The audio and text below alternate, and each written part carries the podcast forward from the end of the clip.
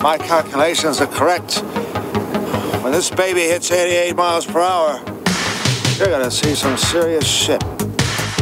They're here.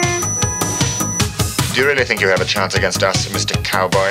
Yippee-ki-yay, motherfucker. It's showtime. Right, welcome everybody to another episode of the VHS Strikes Back. I am one of your hosts, Chris Phelps. My co-host and very good friend is Mr. Dave Horace. Hi there, Chris, and hello to our listeners out there. Welcome to the VHS Strikes Back, the show where we dust off the old video player and go on a nostalgic journey to look at the good and the bad movies of yesteryear. Now, we're going to have a little bit of a different episode this week. So, Chris, you were on Back to the Filmography with our good friend and patron, I Am Jack's Musings. What are we going to cover? Well, Dave, we're going back to 2002. It's a movie that was based on one of my favourite Burt Reynolds movies, Mean Machine or The Longest Yard, depending which way you take it. Originally Mean Machine in the UK, and then it was changed to The Longest Yard, the Burt Reynolds version from 1974.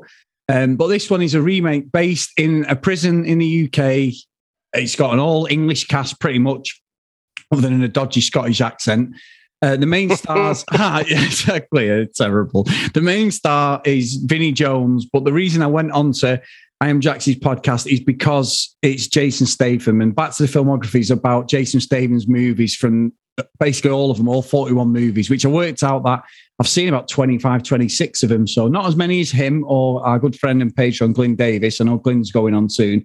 But yeah, we just had such good fun talking about and going through the movie. And we thought, like you just said, Dave, we'd do a crossover and uh, put it within the VHS Strikes Back as well. Because it is a movie we probably would have covered at some point. Yeah, and I covered. Uh, I, I took one for the team. I did one called "Turn It Off," which was I think his yeah. third. You know, so he'd done uh, Lock, Stock, he'd done Snatch, and then he did this one, and it was absolutely awful.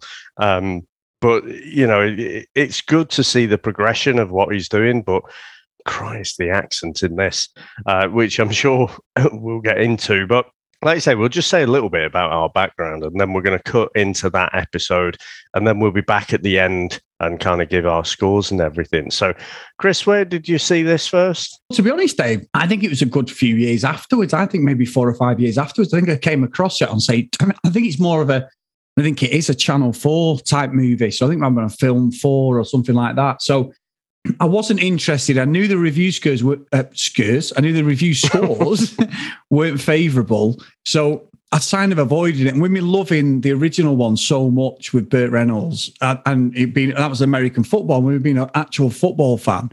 I thought it might be relatable. And obviously, you had all the cast and people were just off snatch, lock, stock, all the characters like Green Street. There's loads of different characters that, that were in these movies. So I just, I don't want to watch it. And I remember watching it and it was all right. I mean, Danny Dyer's in it, who's obviously like, he's literally running Yeah. EastEnders at the moment. I know he's leaving soon. So he's in it. So yeah, I think it's just one. I never rented it, 100% never got it on VHS, but it was just something I've watched on TV. And I think I've, I said to Jax that I don't think I've watched it in its entirety because I don't remember the start of it. I think I've I've caught it, say 10, 15 minutes in. And then, Mm. like, because Vinnie Jones's character, Danny Meehan, he's actually in prison when I've seen it. But beat for Mm. beat, it is pretty much, it's more of a copy of the original than the Adam Sandler Lo- Longest Yard that came out early 2000s, I think it was. Right, right. So I remember watching this when it came out on video, and I, I actually really liked it. Now, I, I must admit, it took me years to really detach the footballer Vinnie Jones from the actor Vinnie Jones. So I, I got to like him, but you know, I really didn't like him. Not not so much from the Wimbledon days, but particularly when he went to Chelsea. And remember, he did that Hard Man of Football or Hard Men of Yeah. Football video. And it was all like just dirty tricks and stuff. It's like when you go to pick an opponent up or something, pick them up by their armpit hairs and stuff like that. It was just, he was just a despicable character for me. But he's not a bad actor at all. But I tell you what, the one thing I'm not having is him being the England captain, ignoring the fact that he went on to play for Wales, didn't he? But you know, he's just uh, he's never pulling off that kind of skillful midfielder. He, he was always a bit of a water carrier, wasn't he? Oh, was- well, you know what, Dave? It's funny because in our episode, which everyone's going to listen to, and I know you've listened to yourself, but so I'm sorry for repeating it, but I do say to Jax that and I don't want to ruin the episode, but the best bit of acting is us trying to convince fucking Vinnie Jones is a good footballer, better than anybody who's in it. Even Jason Statham's dodgy Scottish accent, which I thought was American or some other accent. I didn't even pick up on it. I thought I, it's American. terrible. How many Americans do you know who are like, hey, hey? you know, that's all he keeps saying, wasn't it? yeah, yeah. He, hey, Dave. At the end of the day, Stallone played in that and escaped to victory. So you never know. know. You know I mean? He did. He did uh, do the business, but no. I, Vinnie Jones. It's and there's one scene in it which I talk about, which is brilliant, where he's trying to. do, He's doing the kick ups when he's got all the like the the convicts together, and it looks like me or you would do a better job. And he's trying to like use his left and right foot, and then he ends up flicking it behind his head, but it just looks like he's never done kick ups for years. It looks shit. And then I thought, I wonder how many takes that has done for him to actually get the ball in that position. It looked like it took him ages, looked dead stiff. So there's a few bits in it that we talk about, me and Jacks but yeah, Jones is the one. He, he was absolutely a shithouse footballer. You watch that tackle. I know it's Liverpool, so I should be happy. But 88 final, Steve McMahon, within about five seconds, he'd be banned for about uh, two months now if he did the tackle. Like, he didn't even. I think he got booked, did he? Or he might have just him to carry on. It was an awful tackle. he got booked, um, but he reckoned, oh, that's why we won. And it's like, nah, it's not. there, No. there was loads of things that went on in that final. Um, and it was just one of those things. Look, I don't like it because we ended up on the rough end, but that is one of those legendary kind of cup finals, isn't it? That Yes. you know the proper minnows victory and stuff. So it, wasn't a terrible thing for football, but you, you see like the chances we missed, and then you know it's just a, a straightforward corner and a header that that ended up winning it. So yeah, I, you can't deny what that team was. You know, and to come from the old fourth division to the first was pretty amazing. But I don't know if you've ever seen the documentary about that crazy gang time. And uh, like, if you were in the clique, if you were Vinnie Jones or Fashanu, uh, you know, or, or one of those in the gang, you you were uh, you were all right. But there were people like, was it Terry Phelan? Oh, Um, awful. Yeah. Yeah, he went through a real torrid time of it. Scales did, didn't he? He Played for you, John, John Scales, yeah, yeah. Warren Barton. There was there were a load of them. Got, he really Yeah. got treated, mistreated. I think Lawrie uh, Sanchez was the one who had loads of run-ins with. He had a fight, didn't he, with Fashanu and stuff. Sanchez as well, yeah, yeah. Yeah, So it was a bit of a distasteful time, wasn't it? I, I think you know, and again, that's why I, I struggle to separate that nasty, horrible footballer from you know someone who who was a decent actor. Yeah, I agree, Dave. Like I say, his acting is atrocious, but it was it was just nice. to- so you agree, even though I said he was a decent actor? no, you say, yeah, I acting's agree. atrocious. His acting's. Atrocious. Which one is it? He's a fucking terrible actor. He's better when he doesn't speak. I think his best acting was actually in his first ever movie, Lockstock, when he played Bullet Tooth Tony. Big Chris. Big Chris, I know Bullet Tooth Tony. Where the hell's that from, Dave? Is, that from Snatch? Or No idea. I don't know where that one's off. But anyway, Big Chris and the old sunbed thing and all that. Yeah, he, he was good in that. But all the other movies I've watched, he was terrible. Even in Gone in 60 Seconds. And he doesn't say hardly anything in that. I don't, if, think he says Mm. something at the end. And it, it just, he, he, he got away with it. And he was sort of like um, everyone's go to English hard man in a lot of films. And then he just, he, his, like we were talking about this, the, the Statham went one way and Vinnie Jones went the other. Now Vinnie Jones is doing bloody Mm. uh, what they called uh, the, the Essex Boys bloody remakes. Them, them guys have got more movies than anything. It's unbelievable. Yeah, Jones went on to do X Men Three as the Juggernaut, didn't he? So Yeah, he did all right, but I think that was what killed his career, to be honest. Not not this one. But yeah. anyway, Chris, instead of going into our main review, we're going to cut into back to the filmography with I Am Jack's musings and Chris Phelps. Now let's get into the show.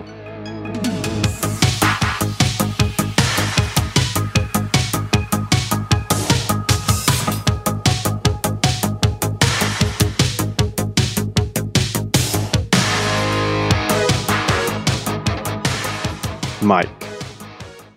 Camera. Action. All right, big man. Sound.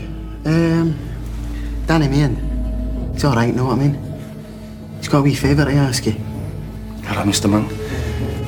Can you play football? Aye. Good. Would you like to play with us? No.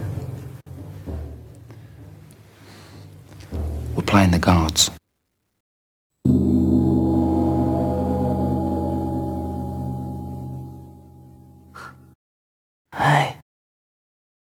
With you. Sound. Thanks a lot, Mr. Monk.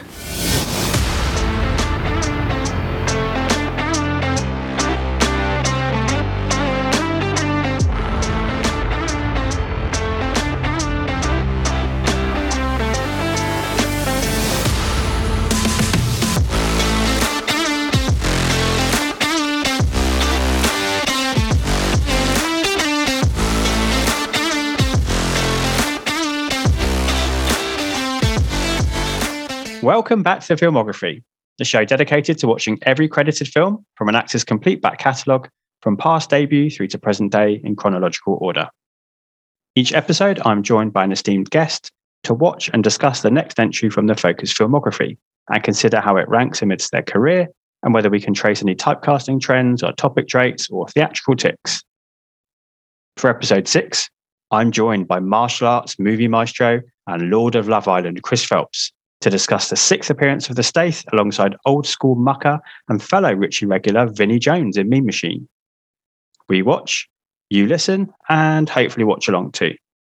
So, Chris, uh, thank you so much for coming on the show to discuss this alliterative live action Lads Mag movie.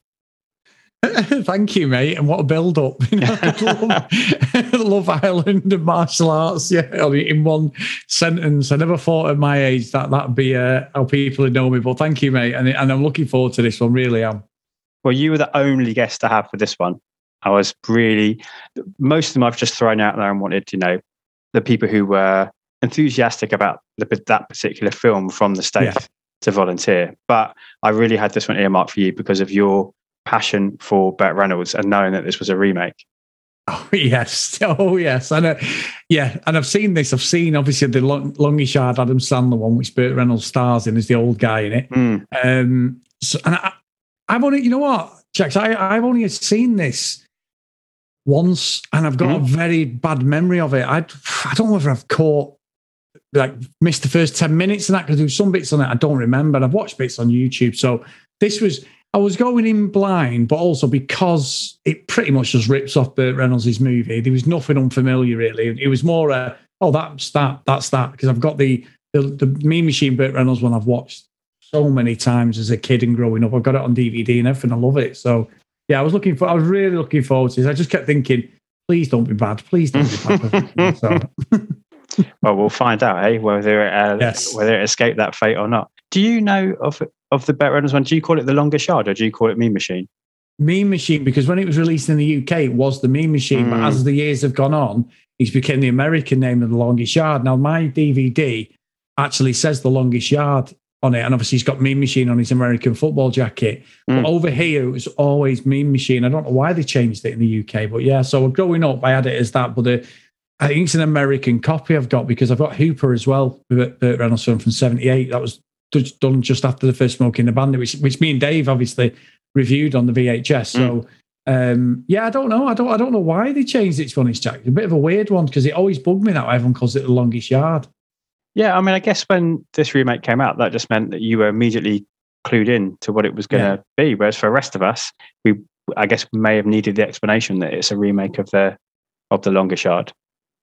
Yeah, yeah, definitely. And and I think as well. I mean, I, I should research. I should have researched this before I come on because I, I didn't. Never really gone down the rabbit hole of why they changed the name of the UK. There's always some meaning, or they, there's maybe another film called The Longest Yard that they changed it. That's why they Mm. changed the name slightly. It could be something as simple as that. But no, this is going to be interesting because obviously you've got a lot of people attached to this movie that you think this should have been bigger than what it was. I think. You know, Mm. I know it wasn't a massive success, but Vinnie Jones was in a lot of movies, still in a lot of movies now. He's in some terrible movies now, but riding off the back of Gone in 60 Seconds and Lock Stock, he did well, Lock Stock first, then Gone in 60 Seconds. He did a lot of good stuff. Mm. It, him and Stath have such an because obviously they start together in Lock Stock, don't they? And They have this really kind of at this point of their career, this really interesting parallel. I think this is Vinnie Jones's sixth movie and his first kind of lead. And then obviously next for me with Stath is his first lead in the Transporter.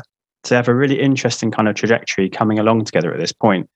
And we know who ultimately kind of take wins. the win. Yeah. It doesn't doesn't become close fairly soon. They go off in divergent paths. Yeah, Yeah, there's only so much mileage Vinnie Jones can get out of playing the same character. I know Statham's think, done different things, but I don't know if it. I always I love his martial arts, Jason Statham. Anyway, mm. I love all that. I love the Expendables, the, the the scene on the motorbike when he goes to the basketball pitch. I love that when he beats up his ex's boyfriend because he slapped her about. I fucking love that scene so much, Jax. So yeah, there's a lot of his films are brilliant. I think the one I, I did enjoy once coming back. I think it's come back from Vegas in 2013 on a plane. Was the one where Dominic Purcell's in it out Prison Break, and it's set like early 80s. I think Clive Owen's a baddie in it, and uh, Mm. Dominic Purcell's got long hair with Statham. I'm sure it's it's a bit. I don't know if Robert De Niro's in it. There's a there's a weird. It's a weird film set in like a different time because Jason, uh, Dominic Purcell's Australian, but he's got some proper dodgy Karl Urban type Cockney accent. So, but that's not a bad film. That if I'm, I'm sure that's who's in it, Clive Owen and Jason Statham, and that. I was just looking at my list because I get these two mixed up. I think it's Killer Elite. That might be It's it. got yeah. Clive Owen. Clive Owen's got like a really rad moustache in it Yes, yes. because he was in one called Blitz, and they were both around the same sort of time. Uh, but I think Blitz is UK based, whereas Killer, Killer Elite is a bit more international, isn't it? And I think you're right; it has got De Niro in it as well. Yeah, I think memory serves me there. So I'm, I'm a bit of a Statham fan. I'm not as big a Mm. fan as uh, as Glyn Davies. I think you know. Has Glyn been on yet? No, but he's got a few is lined coming up. on. He's a huge. He's a huge Statham fan. So I'm interested in what he, his take will be. Mm, as soon as I he obviously we touch base through VHS, but as soon as we started talking about this project that was that only just launched, he was like, "I want this one, I want this one, I want this one." So yeah, he's got quite a few good ones lined up. Yeah, that would be good. That that'd be really interesting. Just completely different movie. Mm. You know, he's done some. I mean, Dave loves that one with Burt Reynolds, and he's saying I've got to watch it because I love Burt Reynolds. I'm not watching that sword and sorcery nonsense. So In the name of the king, yeah, yeah. yeah. that's not happening. Dave's already taken one for the team, watching Turn It Up with me, so I might not force him to watch that one too. he can't say no to any podcast. I'm sure he enjoyed it, Jack, but I love Dave because uh, we'll, we we are podcasting every single day at the moment because I love Mm. Island, and we're podcasting our own stuff as well. So we literally seven days a week. We're podcasting even two a day at weekends sometimes just to keep it ticking over. Then he'll go, I'm podcasting tonight. I'm podcasting like you are absolutely unbelievable. I mean, I could talk uh, and he can talk, but I I, I, can't, I couldn't do it like he does. He loves loves podcasting so much. yeah, I mean, I don't. I mean, it's good of you to say, you know, to put him up on that bit of a pedestal. You, you're just as busy. I think it's really impressive how both of you do it. And then you put Mike in the mix, and then Tony and Spider Yeah. Dan does loads too, guest appearances, and then you. Yeah, it's mad how everyone fits all this into their lives. I just don't know. No, I don't. I mean, I, I've got quite a, a different job where I'm, I'm finish early.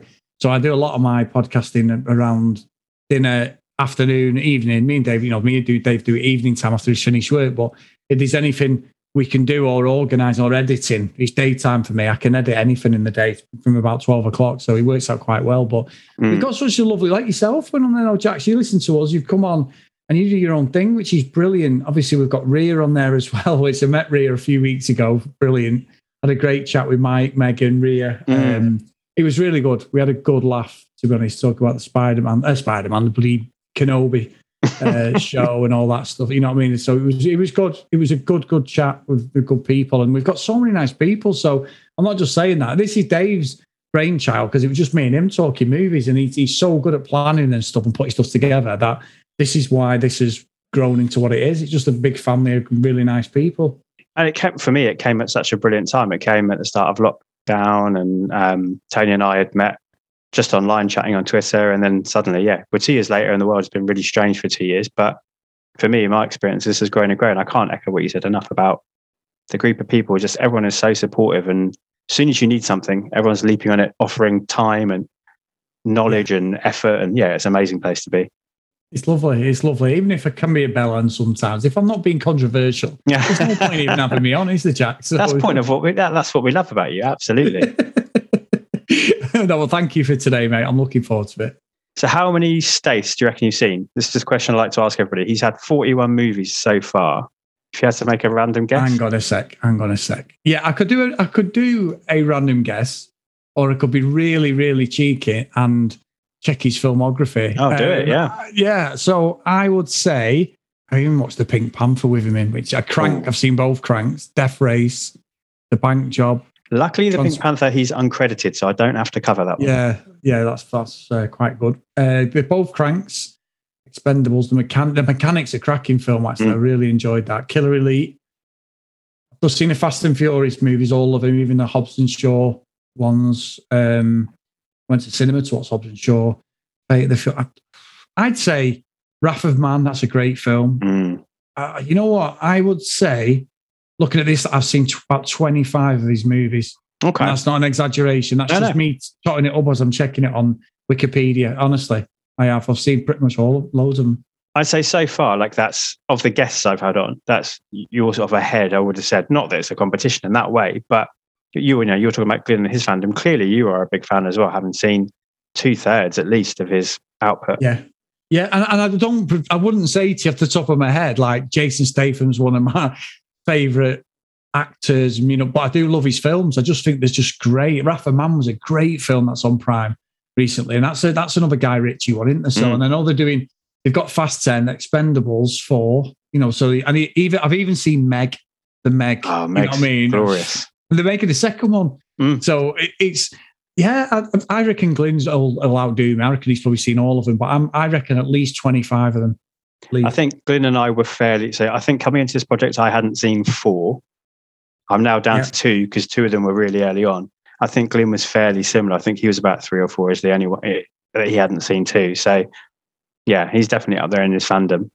Oh, good. I'll take third spot with that, Jack. Yeah, yeah. 25 is highly impressive. For a person who you're not seeking out, do you know what I mean? Like you, you watch films because you think they look good, but you're not purposely watching them because he's starring in them. That's an impressive total. Mm, yes, cracking. I, I just like him. I just like like Scott Adkins movies. I got into Mm. a tangent last year, me and Dave, and um, I know some of them are terrible, but Debt Collector and Debt Collector 2, which are both on Netflix, I love them. Proper B movie martial arts. They're like Jason Statham did in his early days, but just great, great throwaway 90 minute movies. He's one that if I had the time, I'd like to dedicate a bit more to watching because, yeah, like you say, it's those you're not watching them for the narrative or for the acting quality. Are you watching them for what he as a person brings to that role? And he's really into the choreography and the stunts, isn't he, as well? Yeah. And I respect that, like Tom Cruise, he does all his own stunts. So Mm. We, we can't hide the Scott Adkins film. You've got to do all your own stunts, basically. And I, I, I do really respect people who do that. As I've got older, you have so much respect for the stuntmen and the stunt women. Absolutely. I mean, I can barely get out of a chair without creaking and moaning and. Ugh. I feel you. I feel you. Yeah. so you've seen this once before, you reckon? Yeah, once before, but I've Mhm. got a feeling I've missed the start of it. Maybe about 10 minutes in. But the but, but having watched it now, Jax, it's not any different. This is this Mm. is more this is closer than the Adam Sandler longest yard, even though that is an American football adaptation. This one was I thought this was more beat for beat, the actual Burt Reynolds original. The Adam Sandler one's great, and you've got all the wrestlers in it, like Stone Cold and Kevin Nash in it. You've got all, uh, Goldberg. You've got all these wrestlers are in it and that. But this this felt like literally someone had just gone. We're just going to completely copy it because I Mm. mean it's pretty quick the way he gets into it. But yeah, I was I was quite shocked to be honest. I couldn't remember a lot of it, and then it starts. And like, well, even some of the jokes are exactly the same. Yeah, they are, aren't they? I because I, I think I'm like you. I'd watched this once, maybe like quite soon after release, and I've not gone back to it, which for me sometimes is quite telling.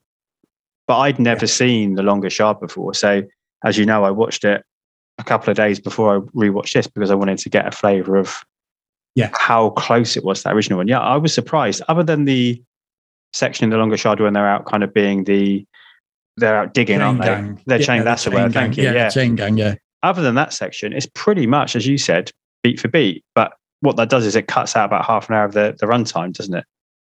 Yes, because the, even the joke with the policeman, which is the is the Mm. short guy who's Burt Reynolds' friends, who's in Hooper, spoke in about um, Cannonball Run. He's in loads of Burt Reynolds films. He's always like somebody and one of his friends, and he even says, "Oh, you look at a short policeman or something." Now, in the original Longest Longest Yard, it's got a fantastic car chase.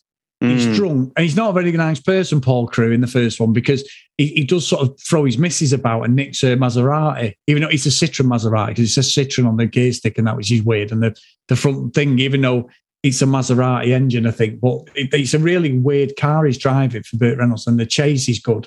But this is just Vinnie Jones driving down the street and then just pulls up outside a pub on a pavement, doesn't he? You know, but but it's beat for beat what Paul Crewe, who's Burt Reynolds' character, actually gets done for. Mm. I have to say, I felt those. Is it 74, 8 foot? So it's like 27 years difference, I think, roughly, between the Longest Yard and Mean Machine. Yeah. I felt I felt that difference. The opening is the key bit. Watching that Longest Yard opening was pretty tough. Or Oh, the the, Me- original? sorry, yeah, the original or the Mean Machine. Yeah, It's long. It's long, isn't it? Uh, well, as you said, and it's just the treatment of of that character. I mean, the the misogyny and the Yes. the the, the attitude is pretty hard to to sit through and to think. I, I, and it's okay in film sometimes, but I think probably because I'm watching it with that mindset of this is probably just accepted back then, and people were probably thinking, "Oh, what a cool guy." It, that's when it makes it tough to watch, doesn't it? Yeah, and you're right because there's no way you would have a hero in a movie slapping a woman about at all and throwing her on the floor and everything. You know, even if he is pissed, like he shouldn't. Mm. That's not what a hero is about these Mhm. days, which he shouldn't be anyway. You should never have that. He- someone like that is never redeemable. But in that movie, Burt Reynolds is. He's like the old American hero who, who threw an American football game. So it's interesting that they don't touch on that in this, and they only touch on the bit where he has a he has a um, like a dalliance with a young lady, shall we say? Because in the original Mm. one, it's a Dolly Parton lookalike that Burt Reynolds gets a bit frisky with, shall we say? Yeah, it's interesting, isn't it? Because films that I would equate this this kind of character to maybe like you know, the Last Boy Scout, where Oh, like yeah, Bruce Willis's character, he, you know, he's I wouldn't say he's misogynistic as such, but you know, he's like he's really like on the edge of darkness, yes, but still his respect for kind of his wife and and things that that that therefore he can be redeemable, can't he? But yeah, as you said, this character, is it Paul Crewe, is just yeah. at the start a horrible guy. But I guess to an extent, if they'd followed that through line from start to finish, that would be okay. If he was a horrible guy, but as you said, because he's meant to be this all conquering hero at the end, it makes that, that the start of it sit a bit uneasy. Yeah, yeah, it does. You're right. And and I think 2001, I say Mm. 26, 27 years later, when this came out, the world had evolved then, let Mm. alone the 20 years that have preceded it now, you know, like, you know, sort sort of thing. So we we are in a completely different space. There's no way you would even go near uh, uh, that sort of character. So it's interesting. And I think you're right. The original one is quite slow, but because I've seen it so many times, it's related. and now we've never done it on the VHS Strikes Back, and it's there. And I've got a pick coming up in a, in about six seven weeks, and I keep toying with it. But I know Mm. it's another Burt Reynolds movie. We've done Cannonball Run and all, but I don't want Dave to go near it. If I'm being honest, Yeah, you know me, yeah. I love rinsing movies. He rinsed Smokey and the Bandit. I just don't know whether he's even going to, you know what I mean? So like, Mm. we have this thing where we surprise each other and send the trailer for what we want to what we want to actually review. Um, but this is one that I'm not sure I want him to touch. If I'm being honest. No, I totally get that because, you know, as a Patreon, when my picks come around, I'm, I'm pretty careful about what I'm going to pick because Yes. if it's to stitch you up, that's fine. But if it's one that I feel precious about, like you say, I'm I'm worried about what might come out and how it might affect my own viewing of the film. So I totally get that. But you're right to pick out the car chase. They do a good job of modernizing it, and I actually really like the repetition of the scene in Vinnie Jones's Mean Machine with the in the bar. I think they play that off really well. And you know, I'm totally convinced that Vinnie Jones is an aggressive, potentially alcoholic, sort of rough, rough and tumble guy because you know, not a million miles from the truth, if uh, if rumors are to be believed. but the car chase is slow and boring. It's like buddy Yeah. watching Boba Fett again or something, isn't it? well, it's a, this is a bad. Yeah, you're right. Pokemon Fett. The, the, uh, the what's him? The scooters. Yeah, that, Was, a, that was a really intense uh, chase. That, but it reminds me a little bit. This is bad. This is a bad pick. This one, Jack. So forgive me. But when OJ Simpson was getting chased and he was going about 20 miles an hour, I know he wasn't driving it. It was supposed to be his friend, and he was sat in the back. But that was the shittiest car chase ever. But they just couldn't stop him, and that's it wasn't as bad as that. But he's not levering it. He's just sort of, you can even see the way it, it's cut that there's a scene where obviously normal traffic is told to wait behind while they shoot this bit. And Mm. he's in his, you know, El, uh, what's he called in this? Me and what's his name? Me and Danny Meehan, isn't it? Danny yeah. Meehan, sorry. Uh, Danny's there just like, you know, levered sort of thing. So yeah, I think you're right. And I also think it gets us into the prison then, doesn't it? Because we get the, the sort of sentencing and everything. So it's not as bad as the original one, but I do think because I'm waiting for them beats and there's a couple of jokes that are exactly the same, and then them like, oh, hang on a minute, we've really rushed rushed this story. But I think on reflection, watching it, and I'm not trying to jump to the end. Mm. There is a reason. I think it runs at 95 minutes, and I think it's perfect to be honest. Yeah, I think any longer I would have really struggled. I Yeah. I think I felt the runtime of Mean Machine, Vinnie Jones more than Yeah. I felt the runtime of Burt Reynolds, Around, Longest Yard, even though that's longer. Yeah. longer. It's weird, that, isn't it? Mm.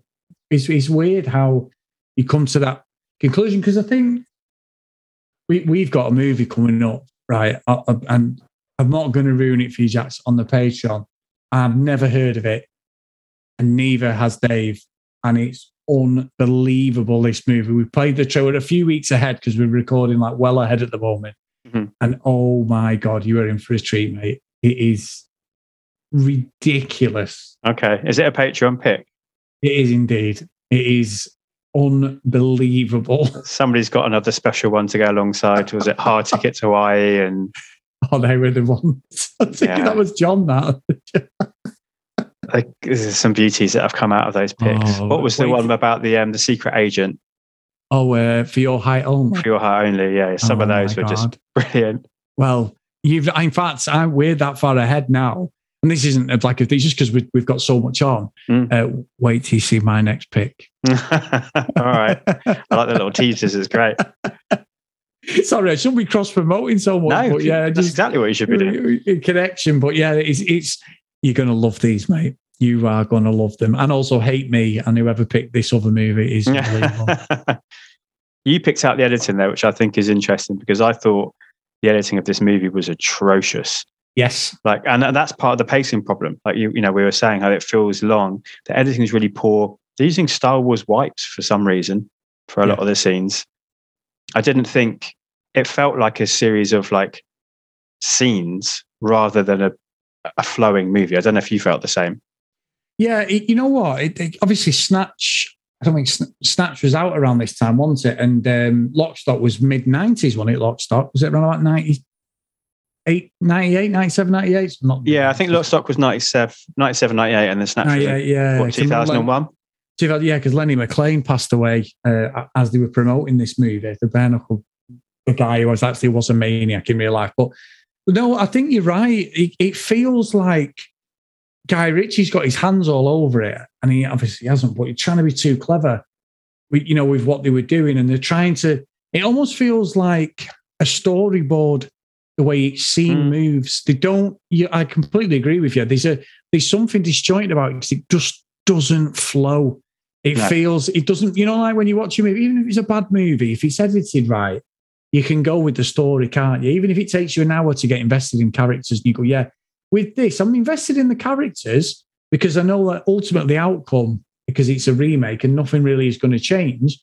But I just think the, the, the things that are supposed to be funny don't work. Like Danny Dyer Mm. is supposed to be this like sort of uh, lad who's got learning difficulties, or you know, or maybe even he's autistic. You would say now, you know, like he, he could be on the spectrum, and they play that for laughs. That's not funny. Mm. Even the monk with Jason Statham, they do. He does the scenes that the guy is a, he's a Native American, the guy with the bald head who's in the Burt Reynolds films. He's in like Hooper and Cannonball Run. He's one of his friends. He's the guy who's the monk as such. You don't call the monk in, in the original one, is he? But he's the martial arts expert, and he he breaks Richie Kiel's nose, jaws at a James Mhm, Bond, mhm. and you get that. The guy whose nose he breaks is the guy who he's in Snatch. Uh, he's in other uh, movies of Guy Ritchie's and stuff as well. You know, Yeah, so he's, a- like he's, a- gorgeous George, isn't he? in Snatch. Gorgeous George, guy, yeah, yeah, he's, he's one in statue. He fights. He's a, a rugby player, ex rugby player who Brad Mm. Pitt knocks out. So it's so it's he has the same people in and around them. There's all the same characters that you would Mm. have in a. I suppose it's a bit like in some respects, like now, like I follow Craig Fairbrass, who does the the uh, what they call the Essex Boys. Mhm. Now he must be sixty if he's and he looks good, but he's sixty playing like Pat Tate, who's thirty. But you've got the same crew in every single movie. They're not at the level of some of these guys are even now. Like they're not at the level of Statham and all that because they were still actors. They were renowned actors and stuff like that. Even Vinnie Jones had some respect at this point in his career, but it just feels like they've just dragged every single Cockney actor or Cockney, somebody who can do a Cockney accent. Let's bring you in. Let's bring you in. You know, so it just feels. I agree. It feels very disjointed, and when these jokes, none of it hits. There's not one bit where I was I sort of smirked or laughed. No, I completely agree with you. I'm glad you said that. It feels like, and I I can't watch these type of shows. It feels like a sketch show. Where Yes, it's people, you know, it's Mitchell and Webb, who I find really hilarious in Peep Show or doing their own things on panel shows. But when they did their sketch show, it was terrible, and I just can't watch those like scene by scene moments because I I can't I can't get on board with like the I don't know what it is, you know, like that, that idea of like comedy is all in the timing, right? And I feel like sometimes with sketch shows because they're forcing it into a short period of time, it doesn't work. And I completely agree with you here. Like Bob and Bob, who are commentating at the, the match at the end, they're not funny. And all the little characters, as you said, that have come in from all the other Guy Ritchie things, who are meant to be kind of cartoonish, clownish, caricature type people to get the laughs, they don't work either. yeah, Yeah. Tonally, it's really it's really problematic because then you get these moments where you've got the is it Doc, the old guy, yes, telling his like story of how he ended up in prison for life, and it was that you threw a grenade in a house and blew up a, a mum and a baby. Well, that doesn't fit with the weird slapstick stuff we had two minutes ago. what a guy. You know what I mean? Mm. Because it's strange in this one because in the original one, his right hand man, Paul Crewe, and it, and that's the thing. Danny's called Danny the Mean Machine Me, Mhm. but in the original one, it's Paul Wrecking Crew. That's what they call him. The Paul Paul Wrecking Crew. He's like they're all uh, superstar quarterback. And uh, well, how they got to Mean Machine, I don't know. That's just what they call the team in the in the movie and stuff. And the longest yard, I don't know. That must that's obviously a that's definitely an American football reference. Um, but with this, is his right hand man gets killed, and the right hand man in the original one is Michael J. Fox's dad in Teen Wolf. That's who who gets right? killed. Yeah, I didn't put that together, he- but yeah, Yeah, that's that's the guy who gets. I can't remember his bloody name, but that's the guy who, who ultimately he's like the fixer. He can get everything. He gets Burt Reynolds gets his leg over with the receptionist if he gets information about the you know the the, the warden's team and finds out the injury so they could target. And that's there's all that going on. But the old guy gets killed, and he's out of um I think he was out of Monty Py- uh, Monty Python. I'm sure he's out of Fawlty Towers. I'm sure he's the Irish builder uh, oh Rourke or something in it, but but he's the one who takes one for the team. So that's slightly different. But it, ultimately, someone does get killed in Danny's cell, which was Paul Crewe's uh, cell in the original. So Mm. it's interesting because in this in the Adam Sandler remake, this the, the, um thing as well, isn't it? Um, Burt Reynolds is the old aging American footballer who's in the prison, but they don't really have that in here. They don't have an aging footballer who comes on who could play a bit of footy in that. So it's, there is a few things slightly different, but I just think you're right. I think because it feels it, it almost feels like you're watching like a, I suppose in some respects a great spot like Jack. It's a bit like the Fast Show. Mm. Like years ago, I used to love the sketch shows. I was really into the Fast Show and stuff like that. You know, and even the Harry Enfield stuff when he used to be funny. There was there was a time that Harry Enfield was going with Paul Whitehouse, wasn't he? You know, smashing Mm. nice, you know, he'd have these little setups. Monty Python. But Mhm. this is it's just not it. It's just there's some really tonal, serious stuff going on, horrible stuff. And then, like you say, and then you get this like, let's have a joke. You know, Jason hmm. Statham breaks someone's nose. Well, in the original one, Paul Crewe gets Richie Kiel's nose, bends it back, and says, You've got to apologize." And he makes the guy or the monk or whatever he's called in the original one actually apologize. You know, so it's weird. It's, it, it, there's unusual tonal things, and I think my biggest problem in this whole movie, Jax, is how the fuck they portray Vinnie Jones can actually play football. One of the worst professional footballers you've ever seen in your life. But they make him out when he's doing them kick ups, he is struggling. I could do what he did there. and I'm not a great footballer. yeah, yeah, yeah. When he's like proving to the, the, peop- the inmates how good he is. yeah, and he does the kick ups, and you can see when he puts it on his left foot, he nearly hits one of them. I, I kept thinking, watching, going, how many times has it took you to get that? And then he puts the ball behind it. He does it all in one take. He does that in one shot. But obviously, I don't know how many takes it was. But yeah, it was pissing myself laughing because he's running around like he's fucking Gazza or Maradona or something. And he was one of the worst hatchet men footballers in mm. life. So that, for me, is the best bit about this movie because they try and make him look like a strong footballer when he was absolutely terrible. It's true. I, I- I'd forgotten about that bit of the keepouts because I did think he, did, he manages about four or something, doesn't he? And then it's like, yeah, Yeah. oh, look how good I am. because I think in contrast to that, I mean, it's probably more than I can do nowadays, to be fair. But in contrast to that, the bit in the cell when they're riffing on like the Great Escape, he's given a baseball Yeah. and he's banging it on the wall, and then he starts. And I thought there, he did a he does a couple of decent little skills. Yeah, I'm doing it now as you say it, put on the back of his head and all Yeah. that. Yeah, you're right. He does. It's Hilts, isn't it? Steve of my favourite Mm. films, The Great Escape, or in my top 50 favourite 20 movies of all time. You know, the favourite thing. But, uh, that's a great movie. But no, you're right. Actually, there, Jax. I think it's just it's bizarre that they picked him. They had to as a vehicle, but I think they'd have got away with it if they'd done an American football remake with him, because. It doesn't matter that he's English. They could have played on all that, or he could have put in a, a crappy American accent. That Mm. might be more believable. that was one of the key questions I was going to ask you actually about how you felt it translated to the English football game to to soccer, as they would Um, call it, compared to yeah, football. I think, but obviously, I'm going to be biased to the original, even though I love Hmm. football. You know, the, the American football, I don't really watch. I know I understand the rules because I used to play a lot of John Madden on the Mega Drive years ago. So I, I used to have a HB toss left and Hail Marys and all. So I used to know how to play that game.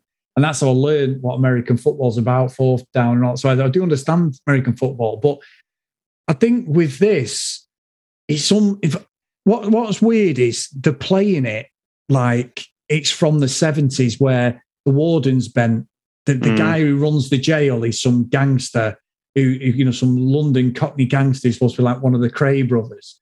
And none of that goes on now. You have Mm. your gangs, without a doubt, you have your gangs. And, and I'm sure there is connections where the warden will say to people, because I know people who've been in jail, and it's like, yeah, there is people who run jails, no matter what you say. And, and it's more a, you leave me alone, I leave you alone. I'm not saying that, but the way this is played, it's like it's something from the 60s and 70s where anybody can be got at. I'm not saying you can't do stuff now because we see you seem to see people with phones and videoing people, which is awful in jail. But I just don't. It doesn't fit with 2001 that everybody in the prison is bent and everyone wants wants to take a backhander. All the war, all the prison, the prison staff are horrible. Mm. Every one of them. The, the, what they portray it as when they're training, they portray it as if it's the Nazis or the stormtroopers. You know, like the Emperor, the Dark Side. and It does have um, that escape to victory vibes, doesn't it? Yeah, Escape to Victory vibe. Exactly the same. You're right. But you know what? That's another great film. We sliced alone, great film. But but again, the Nazis be sort of like the resistance sort of thing. And and I, I so like Star Wars, even when they're training, they've got the Umbro kits on and it's all dead regiment, like the army. But then Vinnie Jones is doing like the, the dancing to sort of reggae music as they're supposed to be training and punching punch bags. And it so it's it's very tonally it's like a- an us and then. But really, in, hmm. in in in real life, the wardens and the prison guards are the good guys in normal life. But in this movie, you feel sorry for these people who, like you said, he killed a, he killed a woman and a kid. He killed, you know, so they, Mm. these people are not nice. This monk's killed 30 odd people, the same, but they redeem him because he goes, he does a few Zito runs, you know, it's weird. It's, you picked out the music. I thought again the music cues were really weird. It's like it was like kind of Benny Hill style, you know, like wah, wah, wah, and all this kind of horrible stuff. But it was try again. I think maybe in the editing they realize, oh shit, this is not funny. Uh, what can we do? And maybe that's where they they chucked him in. But I didn't mind so much the you know the soundtrack, but they were just weird. Like you said, when Danny dies on screen, there's you know he gets like a little kind of sketchy comedy like accompaniment with him and like all of that just didn't work either No, and it's weird because and you know, and he's not wrong with that. I'm sure if I get to that stage, I will probably get my hair done. But my missus watches EastEnders. I've just seen Danny Dyer, and he's definitely had his hair done, and that since uh, since these movies, and he's filled out a bit. I mean, obviously he's more respected, but in this one, he's a bumbling idiot. I know you got to Mm. start somewhere, and he went and did a lot of gangster movies and stuff like that. He's Some crackers he's done, but he just doesn't really fit. I Mhm. think you know it doesn't fit in the movie. It doesn't work. I think a lot of the a lot of the prisoners don't work. You know, one minute you've got the old guy who's running the jail, who's like horrible and wants a piece of everything, and he's in with the warden and the transit backhanders and all this stuff. And then the next minute, he's the he puts on Sykes in it, John John Fortune. He Mm. puts on a Ron Atkinson sheepskin coat and turns into fucking Mike Bassett, and he's like all for everyone. Whereas he doesn't like the prisoners and he doesn't like the wardens or the, the guards. So he, he he just literally gets on the subs pen. All he needs is a, a big cigar in his mouth, and he's a proper old school manager. So he has a really strange story. He has them all in his cell. the high fiving him and everything. I know he gets a bit, give him a bit shit. Said I'm the owner of the club or something. Like is like you're in jail, mate. You're not. And and that's like his thing. But it, it's weird that some of the characters and the way they spin it halfway through the movie just is so stupid. I think what's interesting is that you, as you said, like it sticks the narrative of the longest yard of the Mean Machine, the Burt Reynolds one, really closely. But then what it tries to do is bring in all these cultural touches which we have here. So Guy Ritchie escaped to victory and like that kind of um as you said, like Mike Bassett. I don't know who was that who that was based on originally, but that kind of like Brilliant. like sheepskin coat. it brings all those in, doesn't it? Which it doesn't. And again, we're coming back to tone. It means it doesn't quite tonally all fit together, unfortunately. No, it doesn't. So I think probably the worst, most egregious use of music has to be when the teams come out onto the pitch. I don't know if you picked up on this yourself, Yes, yes. but it was riffing on a very famous uh, other Robbie sporting Williams. movie. Oh no, Oh, not Robbie. Oh no, there is the Robbie end- Williams. that's at the end, isn't it? Yeah, So, there's yeah. his song "Mean Machine," isn't there? But yeah, when the players come out onto the pitch, you know, as they do, they're accompanied by music. Um, I don't know if I've ever revealed this on any podcast. I don't know if anyone within the group know, but I support Tottenham. All right, yeah. I'm not a big follower anymore, really. Like I keep up with the results and stuff, but I, just, I my passion has gone out the game, probably because I'm a Tottenham fan. And they obviously they obviously come out to Duel of the Fates, which is a real big like you know. So the teams trot out on the pitch here. And did you pick up on what it sounded like? No. Oh, okay, maybe Arsenal, was it?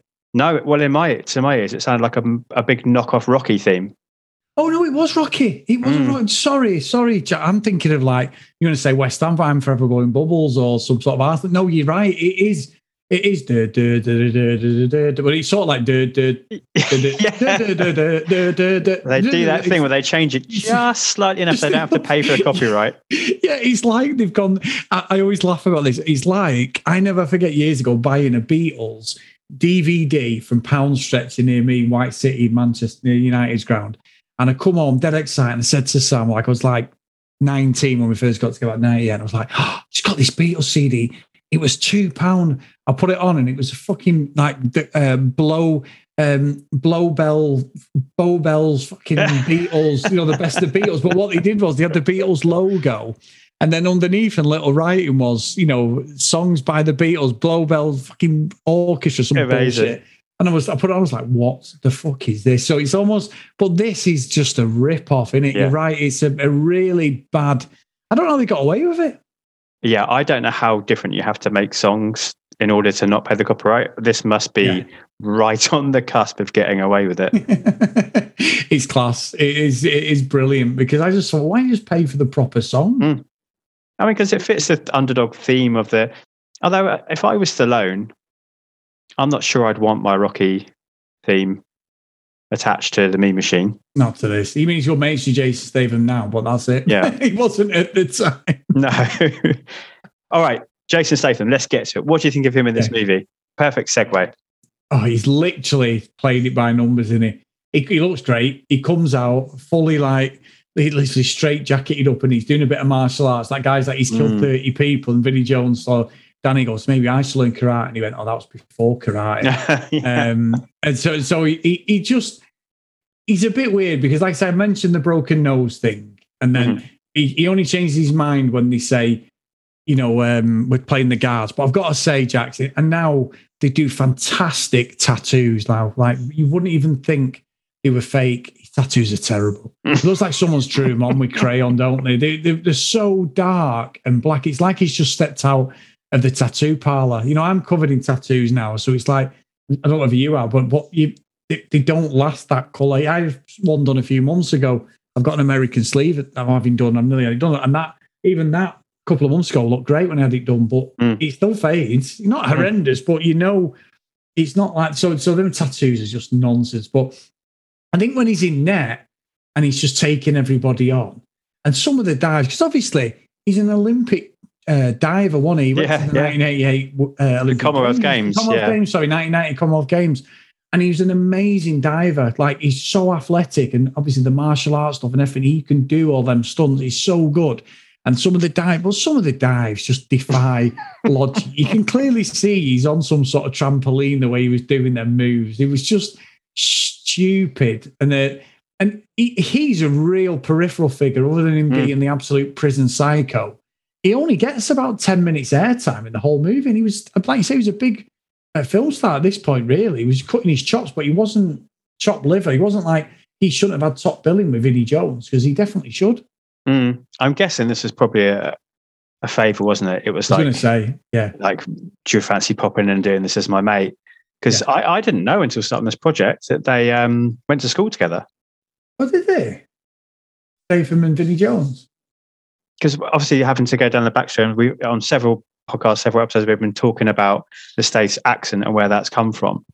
They were at school together, so they've known each other for for a very long time. So it's probably jump in, do this role, mates rates, and um, just have a bit of a laugh, I guess. I didn't realise that. I honestly didn't realise they are they the same age then? I guess they must be fair, either exactly the same or, or similar enough. Yeah. Two years. It's two years. Vinnie Jones is two years older. He's Hmm. 57 and, and uh, Statham's 55 this year. So, God, that's unbelievable. I, I Yeah, never yeah. knew that. Never knew that. I think, yeah, I mean, yeah, you're right. 10 minutes max. But I think there's pros and cons to this this for him, isn't there? Like it's the first time I don't like in the last episode, as you said, you listened with Blake and I, I started this new tally on behalf of Mike. Yeah. And it's the first time we get, as you said, we get Stace stripping down and we get Stace skins, we get that that six pack and the stacked body, which he's somehow managed to maintain from then till now Yeah. no middle aged spread for the Stath. And um, I think he is the highlight of the match. As you said, the bits that he's doing when he's doing all the tricks, uh, they're they're pretty funny. They sort of got a wry smile out of me. His facial expressions are crazy. He he doesn't do anything to this extent anymore. Like now, he's kind of obviously quite a straight, stoic character in most of his films, but here he's kind of leaning into the comedy and putting these really like wacky faces. But I think for me, it was the imaginary black and white sequences which stood out as being being the highlight of the section. Yeah. Yeah, I agree. And I tell you what, he's not a bad footballer, Jax, as well. He's Robbie Gee, plays Trojan. Mm. He's in Snatch and that, Mm. and Desmond's in that. He's a hell of a fucking player.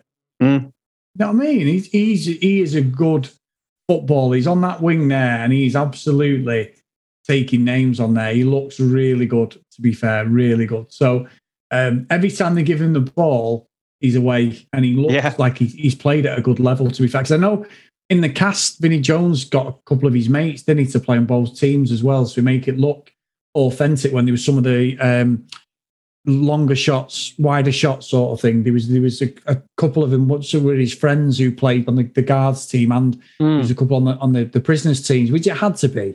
You had to have some level there, a bit like say like Escape to Victory, when they had like the Bobby Moore, didn't they? Russell Yeah. Osman. There was also, I think, uh, Mike Summerbee was on there. There was a load of players on that because they had to make it look like a proper football team, which they were. They were professional footballers, some of them, when they filmed that. Whereas in this, the actors are terrible. I mean, the guy who's the guy? He's the guy out of uh, the Phantom Menace who plays.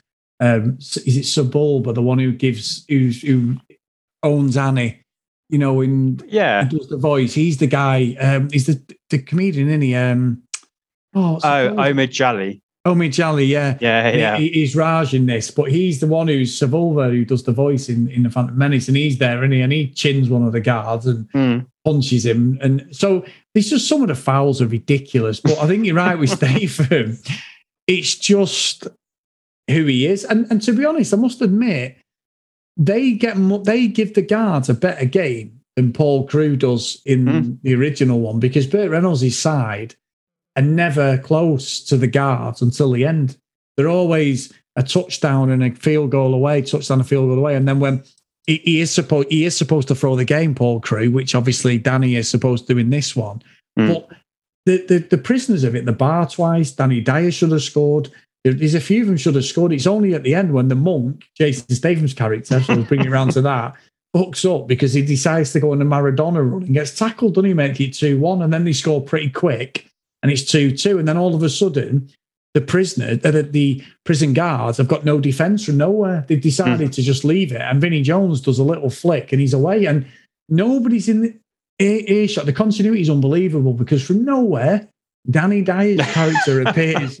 Billy the Limpet appears from nowhere and hits an absolute Bobby Charlton rocket shot in the empty net from nowhere. And he couldn't hit a barn over a banjo, that lad, for the other film, but he pulls it out of the bag. So that is nonsense. You would not have the time to put your foot on the ball, stand around, look at everyone in the crowd. Look Oh, at he's there for about.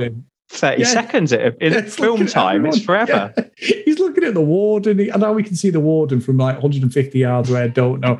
he signals everyone out who he's going to get back, and then they score. So, um, but yeah, it, it's a it's it's weird. It's a weird, weird film that I sort of enjoyed it because it felt very 90s Brit movie, Mhm. and it's not really out of place from the Snatch and the Lock Stock films, but it's definitely the B movie poor poor man's film compared to. But you could have that in one of them cheapo free DVDs for a tenner, and they're all on the same thing, and it's got all of them together. And you could have all of them, and that's they always get one dodgy movie they put on Yeah. there, which is crap, don't they? So Well, as you say, you'll get like Lock, Stock, and Snatch. Oh, it's worth it for that. Oh, Mean Machine's in there. Oh, well. Yeah. I don't have to watch that one.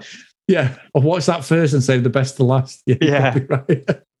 I think the football scenes are the, is the highlight of the movie, and I agree with you. Like, there's some some talented players on there. Like Robbie Gee is good. He reminds me of that sort of player that would piss you off when you were playing though with your mates. Never We passes fuck, it. fucking know you're good. Yeah, pass yeah, it, mate. yeah, See. it. Um, yes, that's true. That But um, and yeah, and the stuff that I agree is is absolutely ridiculous. But I did like that element of the fact that actually the prisoners would have lamped them if it wasn't for Danny Meehan's character, as you said, like starting to throw the game, coming to the sideline because he's worried about um, being blamed, isn't he, for the yes, for the, for the murder of, of Doc for that for that character or being accessory to murder. yeah, and that's the- true. Sorry, yeah, I was just going to. That's the part I felt really didn't work, unfortunately, here, because in American football, it's rolling, right? People are coming on and off all the time, offense, defense. Whereas here, if a footballer comes off, they come off because they can't come back on. And you have like what feels like a long portion of this second half. I'm not sure how long it's supposed to be 10 minutes, 15 minutes, where Danny's on the sideline and they're not doing a sub. Yeah. And they've already lost a man. They've got nine Yeah. men, haven't they? So they've gone down to nine men, and they- they just, you know, you just would do a sub. So that part just really, unfortunately, conceptually, because it's soccer football, doesn't Yeah. work. Yeah, I agree with that. Like that's very Hollywood. That's like getting someone who's never played football and Mm. saying, "How would you?" And I'm calling it football, not soccer, Jack. I know we've got soccer. you know, they would have called it in Hollywood or whatever. Well, if it got a premiere over there, um, but it's football. That's that is a Hollywood type ending into because I think as well, and you're right. Actually, with all this, completely right. Is it's very bizarre that so, so I've got a daft story. This thing, what, what are you, when I watch for movies like this, right? So, you, how old are you, Jax? You don't mind me asking. No, yeah, 42. I'm 43, so we're the same age pretty much. Um, and um, I remember World Cup 94, right? We went, it was in America. We went to Spain and we went to Benidorm for a month because we used to literally live out there. We were always going for like two or three months of the year, and the school used to go mad. We Mhm. go over like Christmas. So the two weeks over Christmas, then my dad would just have us there for the two weeks. We'd have Christmas Day there, then when we shouldn't have been, and we get right bollocking from the wag woman. And you do it for Easter. We'd go away for two weeks, but we'd go away for a month. And then you get letters for the door. And we were always doing. But anyway, the World Cup 94 was on in the June of 94. And we were in Benidorm. And I was like sick of going because we used to go all the time. My mum and dad are travel agents from around 94, 95. and They have been ever since. And they do Benidorm. That's all they concentrate on Benidorm, Alicante, and everything. So we were sick of this, probably about 20 times. I'm like, I'm not going around the field. I'm not Mm. doing this. I was being a proper rebellious, what was it, 15? Mm. I was 15 at that point. World Cup was on. I watched every single game of the World Cup pretty much while we were on holiday. Every day I went in this hotel. They had a telly ready. We even stayed in this hotel. We had a telly ready for me. All the qualifying games all day. I just sat there watching all these games. And um, one of the interviews, this is where I'm going with this, Jack, is he interviewed Charlie Sheen. And just Hmm. before it, because you got that thing with Diana Ross where she kicks the ball and the nets fall and all this stuff, and she like did the opening ceremony. And they say to Charlie Sheen, uh, so Charlie, American, hey Charlie, uh, who do you think's going to win the World Cup? And he goes, hey man, I want Liverpool all the way. And me and my two brothers, me, me and my two brothers. I mean, I've got three brothers, but he wasn't. But he was only a kid. He was literally just born in '94. But me and my other two brothers always say that line, Charlie Sheen. You know, I say in the other podcast, we always have lines we say. And we, Yeah. my brother Adam, and we were playing on FIFA before when me and him and my other brother Javier, we are all playing FIFA before this. And he and he'll always randomly just go, I want Liverpool all the way. And you could hear the Eurosport like guy who's interviewing him just go, I don't even know what to say. I don't Yeah, know whether I should correct him or just fob it off. And I have looked for that interview for years. We were looking the other week for it, trying to find it to send it each other, and we just cannot find it. It's ridiculous. But uh, it feels like that. It feels like someone from America, Hollywood, has got a cut of this. And it might have been better than this. It might not have been so comedic. I don't know. I know there's a lot of English influence with the, the production and everything, but it just feels like someone's got hold of it and gone, no, it's not, it's not very glamorous that. I don't like Mm. it. It feels as if the movie would have been more edgy, but they've had to throw slapstick in. A bit like Judge Dredd with Stallone, where they Mm. made it into a PG thing, but he wanted it to be an R rated and they cut it completely down and all the jokes were awful and hammy and everything. But that's apparently these are really good film. That's what they all say, don't they? You know, Yeah. yeah. having a Snyder cut with this one anyway. But yeah, it does feel like someone's got a hold of it who shouldn't have done, and they've completely toned it down. No, I think that's a totally fair, a, a good shout because we keep going back to the same thing. The tone is all over the place, and it feels like perhaps in the script it was, as you said, more Guy Ritchie, more snatch, more lock stock, more gritty.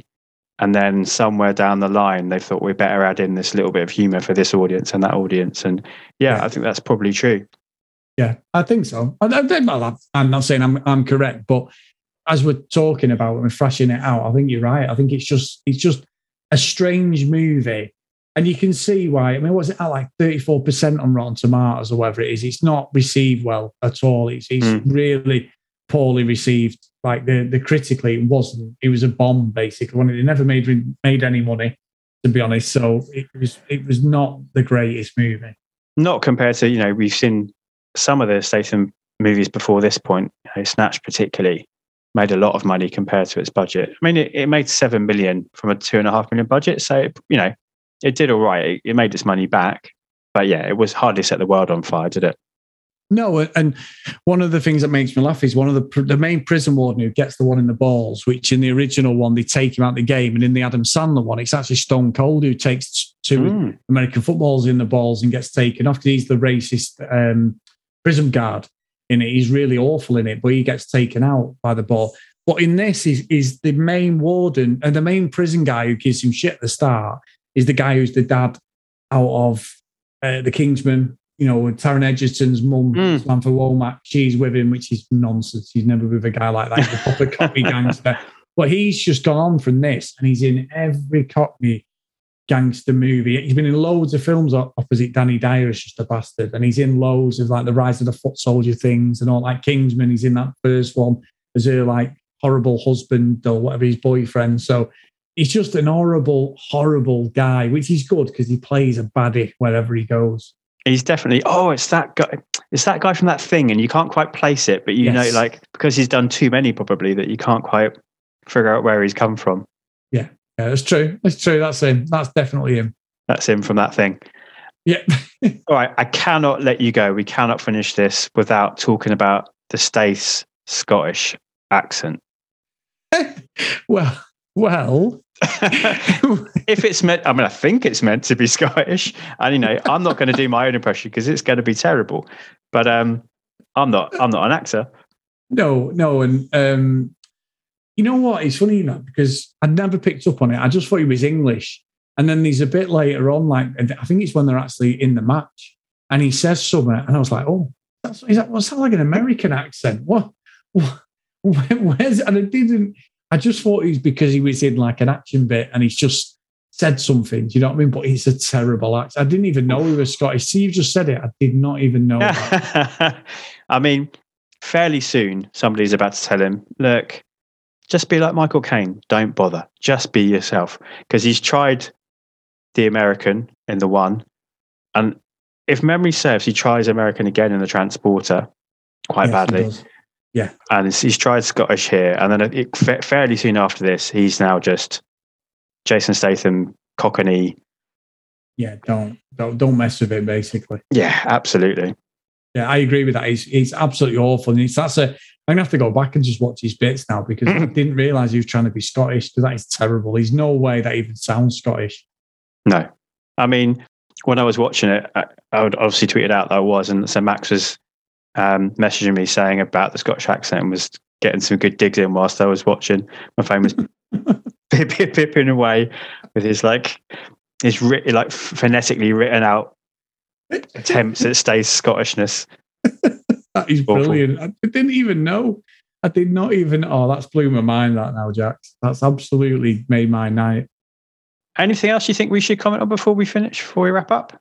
We No, no, I've-? I've really enjoyed this actually. Just a, cool chat about a really silly movie. Uh, I Mm. would know this is very reminiscent of the movies we do on the other podcast because I wouldn't have probably picked this, but with it being Statham and with it being part of your show, it has to be done, mate. And I've fully enjoyed you having me on. Definitely, and we've got to do this again, hundred percent. Oh yeah, you're coming back because you know, like you say, some of those action ones which are right up your your street. I think we need to get done. I think I need to ask you though, and I think I know the answer to this, but is the Mean Machine the Longest Yard, or is Mean Machine the one to watch if you had to pick? Got with the OG without mm-hmm. a doubt. I'd even say, even though this replicates the Mean Machine we've, we're talking about reviewing with Vinny, replicates the original. I think better than the Adam Sandler one. The Adam hmm. Sandler movie is actually quite good, a good movie. It's watchable, whereas this in parts is goddamn terrible. And I agree, the cutting thing with the widescreen. I don't know what they're trying to go for. There. It's like a comic book Grange Hill thing. I don't know what they're going for. It's really bizarre what they do. They tried with this, but it just doesn't hit for me at all. I love that Grange Hill. What a great reference. it is. All right. Before I get your final final review, I'm just going to delve into a couple of ones that I found on Letterboxd, if you uh, if you don't mind. Of course. So uh, this is from a guy called Lou Shoemaker, and he says the Mean Machine is the longest yard on horse tranquilizers. It takes its premise of guards playing inmates in a soccer uh, football match way too seriously to the point where Vinnie Jones looks like a kicked puppy for the first half of the film. Things liven up considerably once the game actually starts, but the preceding hour and change are in danger of putting you to sleep before it arrives, which I think we said, like the match Yeah. is really where it picks up. As a psychotic killer goalie, Jason Statham is barely in this. He has maybe a minute and a half of screen time in the first hour.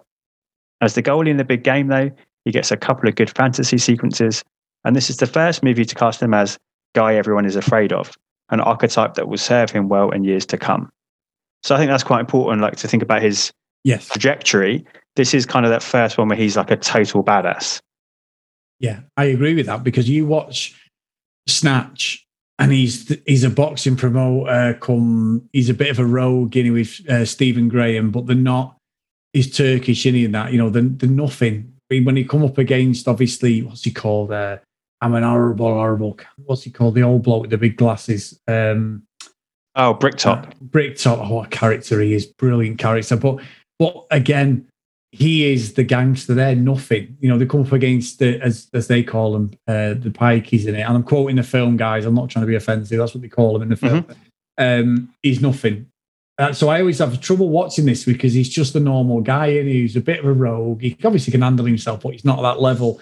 Whereas everything else that precedes is pretty much, he's a one man army, isn't he? So that's a great.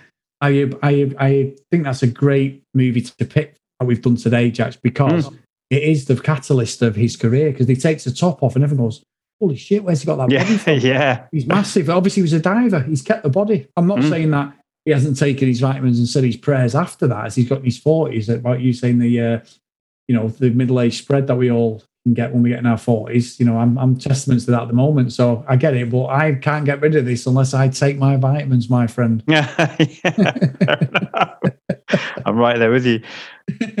No, but, that I'm glad you used that that phrase. Like this trajectory is is exactly what this show's about, and it really is interesting to see it's just every every movie is just another little step up, another little step up to where he's going to eventually go. And this is, you know, the one he is in an action movie, but he's more kind of a he's more guns than he is fighting in that movie. In fact, the only couple of times he gets in a fight with Jet Li, he gets absolutely annihilated, which is probably Yeah. fairly accurate to be fair. But um, here, although he's not physically like in martial arts fights, as you said, he's absolutely ripped and he's showing off his like martial arts like skills, isn't he? When he's doing like kind of Tai Chi, kata in the cage. Yeah. And and and yeah, he's a scary guy in this, which is what he's about to become from this point forwards, really, from the transporter forwards. Yeah, yeah. and what a great film to pick for us to come on. I've enjoyed this, mate. We've got every movie 2018. He says Jason Statham is honestly the standout for me. He hardly says two words in the movie, thank goodness, because of his accent.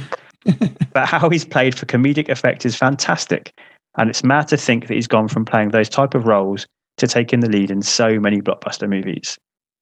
So again, it's nice to see people acknowledging that trajectory uh, uh, and where he's at and what where he's come from. Sorry, and where he's going. Yeah, sorry, perfect segue into everything else that you're going to review after this Mm. as well. Perfect. It's literally next, isn't it? You know, the transporter is his Yeah. first leading role, and thank goodness for it. I love the transport. It's a great movie, and and that really is the kick on. All right, last one. Uh, this is from Mark Cunliffe. He says is very much a film of its time, coming off the back of Lock, Stock, and the like, which revitalized British cinema in the late nineties. Unfortunately, it isn't a production that is improving with age, and its tin-eared script, stilted gore-blimey acting, heavy cliches, and poor pacing is certainly ensuring its reputation as something of a misfire. So, generally, about the movie, it's what we agree with, isn't it? Yeah. And the old Burt Reynolds actioner, you can believe the thuggish, thick armed Deep South violence and feel the threat of the gun toting prison wardens, which is totally alien and absent to the UK. Everything is just a bit too safe. There's really not that much to play for, which I agree with you said about how, like, the prison stuff doesn't play realistic here in in Mean Machine. No, it, it plays on every. It says it in one of the reviews. Like it got unintentionally funny because it plays every cliche. Mm. All it needed was someone having a shower and going, "Oh my god, I've dropped the soap." You know, it's all that sort of Absolutely. cliche stuff that I'm we. surprised we didn't get that. No, I mean he was having a shower at one point. I did. Th- I mean, I know it's not.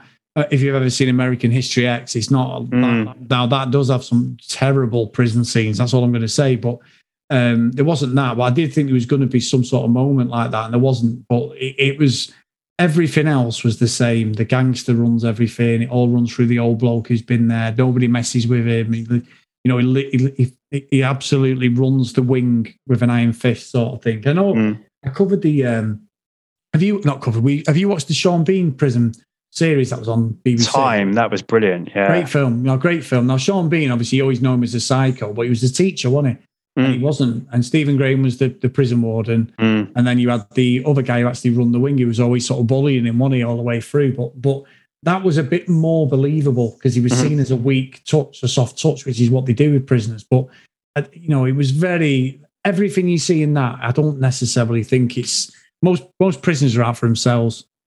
The, the you know the explosion here just doesn't pay up, doesn't feel real as well, does it?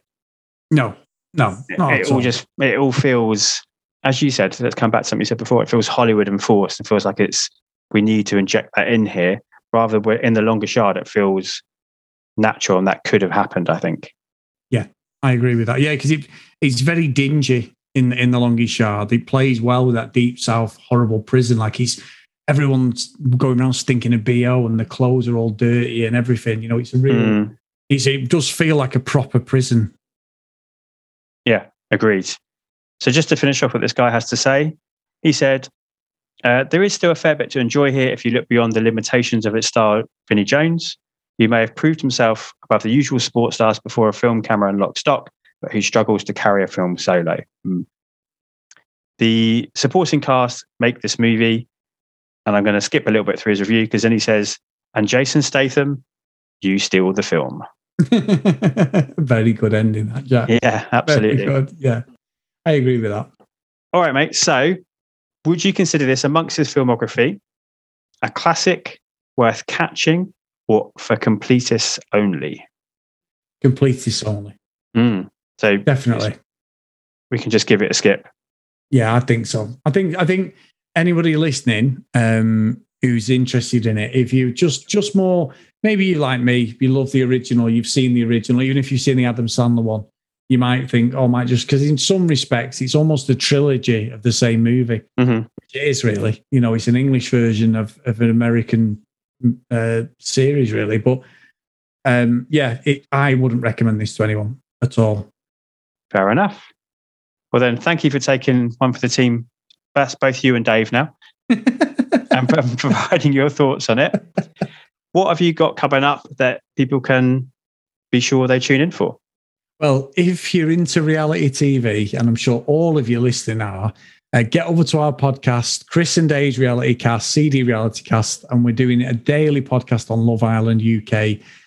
And that podcast is crazy, but there you go. uh, also, big thanks to you, mate, as well for doing this. And it's so good what you're doing. It's something completely different as well, which I love. And I love the fact that you're going through all these movies.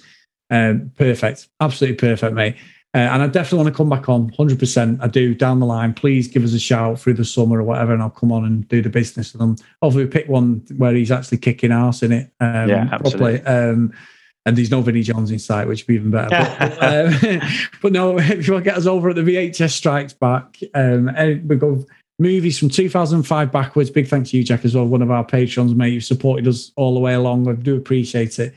Uh, we just absolutely watch some classics and we watch some god awful movies. Because if I'm not stitching Dave up and he's not stitching me up, all our patrons are stitching us both up. So that's how it should be, which is brilliant. And Comics in Motion, guys, get over to our feed on there. There's so many lovely people doing so many great shows. Jax is doing the business, so you've got to listen to this and tune in. But honestly, really, really good stuff on there. And it's so humbling that we've got so many good friends who just are producing all sorts of stuff. It's brilliant. Amazing, mate. Thank you so much. I mean, there's so much to unpick there, but CD Reality Cast couldn't have been named any better. I know like you feel like you've come to that by accident, but it's brilliant. yeah, we did. and um, VHS Strikes Back is an absolute highlight of my listening week. It's so good hearing you two just having such a good laugh with each other. Some of the stuff we've got coming up, mate, honestly. Oh. You, you may be thinking, why am I even following this podcast? That's exactly the stuff I'm following it for. oh, mate, been so good. So good. All right. And thank you, everyone, for listening and partaking in this journey with me through the Stath filmography. That was Mean Machine. And next up in a fortnight is The Transporter, followed by another remake after that, The Italian Job. I've been I'm Jack's Musings, and that's J A C S. And you can find me on Twitter where I am most active. You can also contact the show directly on Twitter under the name Back to the Filmog. Please make sure you use the hashtag follow the filmography. This show has been presented to you by the Pop Gorillas, a collection of hive minds who provide spoiler free reviews of anything from pop culture in less time than it takes to listen to a song. And I'm also a proud member of the Comics in Motion family, a super place full of the world's greatest people dedicated to bringing you podcasts on a variety of geeky topics. So please make sure you take the time to search, subscribe, and rate our shows whenever and wherever you listen. Until next time, be excellent to each other and make sure you take the time to treat yourself too. I am Jack signing off. Yippee movie lovers.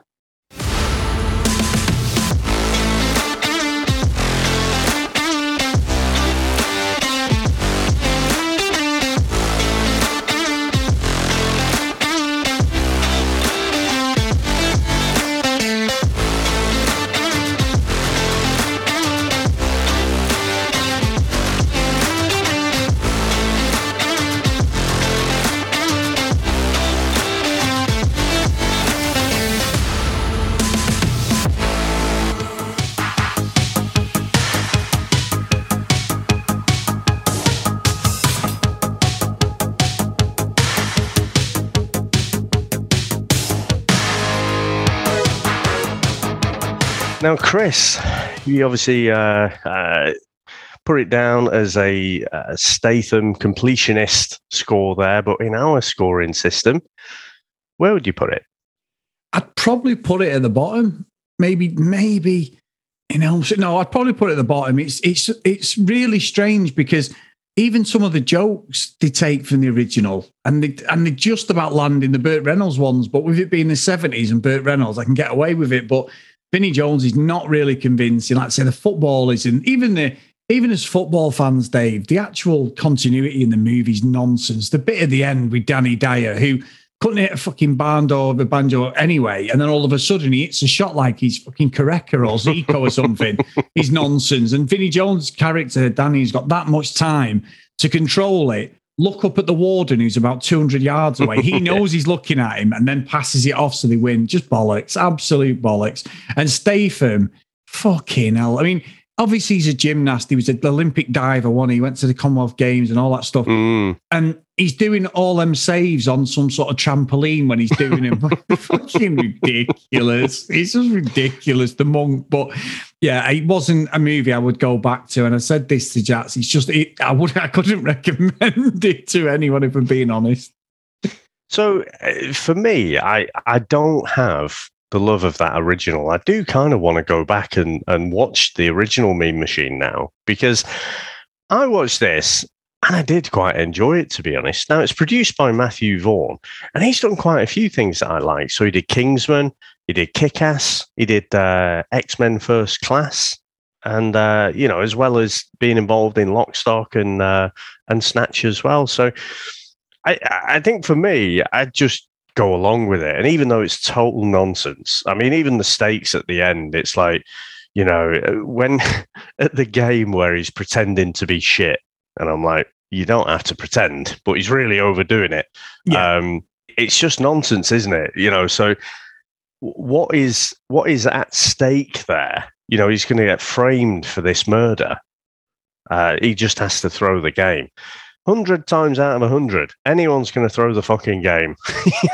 Know for the movie, you know, he has to sort of roll his sleeves up and, you know, the, the cons have to win the game. But it's just fucking nonsense. But I just, I just didn't care. I just think it's, it's really good. It's got so many recognizable actors in it as well. I mean, Christ, I, I kind of forgot how young Danny Dyer looked back then, you know, so he's, he's bit different now, isn't he? But um, yeah, I'd probably put this in the middle, Chris. I, I really enjoyed it. Um, yeah, so it'd be a Hill Valley for me. Not too far off of Pleasantville. But Hmm, interesting. again, that's just because I'm completely detached from the original. Now, if I was talking to Jack and about Statham's contribution, that fucking Scottish accent is ridiculous. Why did they have to make him Scottish? I, I don't know. It's just not convincing. And he's got that kind of snarl look to him whenever he says something. Like I say, it, it seems to be mostly a just um I, I, but this is the first movie I remember Statham from as the monk. I'd seen Lockstock, I'd seen Snatch, but I just didn't remember him being in it. But it was this character, Monk, where I thought, fucking hell, who's this? You know, and and then I when I saw him in things after that, I, I sort of thought back to this movie where I saw him first. So yeah, it's probably a little bit of nostalgia to it as well. But I, I genuinely, when I started watching it, I was I was in. I was I was quite bought in. Again, uh, you just have to get past the nonsense of it, you know. But uh, yeah, so interesting how how we saw it completely differently there. Mm, it's, it's strange, different one, Dave, completely different. But no, like I say, it's watchable. It's a, it's a definitely if it's on, you can watch it. But I just couldn't recommend it if you're into Statham. It's not, and Vinnie Jones is just yeah, Vinnie Jones. But uh, no, thank you to Jax as well for having me on. Um, we've we've organised get me on for a few others through the uh, summer, Dave, as well. So we'll be negotiating that as well and doing a few other of his movies. But I said I definitely want some of the martial arts ones that I enjoy, and I didn't realise I'd watched so many of his films, like the Fast and Furious films. He's in about three or four. The Hobbs, and, well, Hmm. including Hobbs and Shaw, all the snatch ones, like the the transporter movies, everything. So I Hmm. didn't, I'm not, I, I can't, I, Expendables, everything. I can't honestly say to you, I'm, I'm, I absolutely fanboy over him. But when I looked at the 41 movies and I thought, I've watched at least 25, possibly more. I obviously just like his movies, which I do. I do like him in movies. I think he's good. I love his martial arts. I think he always looks quite realistic. And like Snatch, he was brilliant in, even though he doesn't do any fighting in that. I just loved him in that as a Turkish. So yeah, with uh, Steve Graham as his sidekick. So yeah, good, uh, good stuff. I mean, you've got to complete it now. You're so close. You're over the halfway point. Surely Yeah, you have to finish it. Dave, we're watching Love Island daily. We're having to do a fucking podcast daily. Yeah, of course I'm going to do that, Dave. Yeah. What's the one in the name of the king? I oh, think. Oh, yeah, I just want no you to watch that one with Burt Reynolds. no, I love Burt, but no, I'm not watching it. Oh, Confession. I tried to watch it. I, even I couldn't fucking make it. No. through. no, not at all. So, Dave, It is my pick next week, my friend. Oh my word. So it's been a long time, and Mr. John Hammond always produces the goods. He always puts a movie out there we've never heard of and becomes a bit of an iconic classic. Well, well, well. I've done it again, Dave. For the fifth time on this podcast, my absolute man crush has another film that I've pulled out the bag. I, I nearly picked a movie from 98 where he's a martial arts psychic who can find people. And I won't say any more because we may actually review it at some point. But we are going back to ni- uh, 2000 and it stars Dave, another legend of the martial arts who you absolutely love, Cynthia Rothrock, and the great, the one, the only, the sexiest martial artist on the world, Dave, or in the world, or on the world, depending where you look at it, Loren Avedon. And this one is called Manhattan Chase.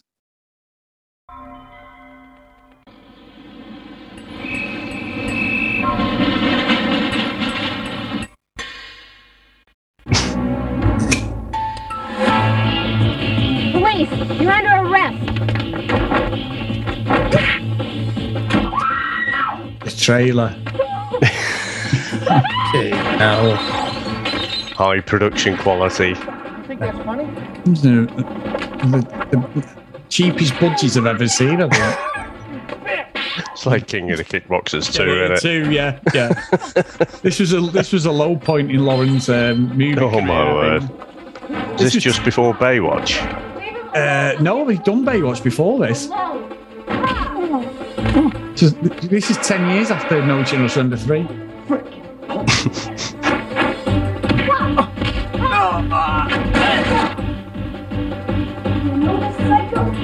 Oh, listen to that sound quality. It's amazing, isn't it?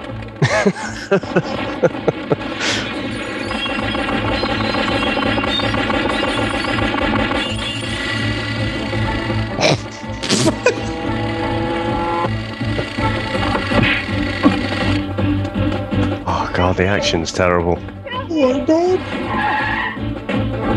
I think of find what you are looking for.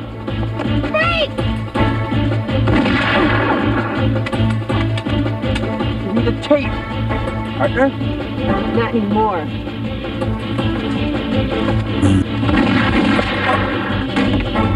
A lot of blood in the trailer. I wonder if this is an actual trailer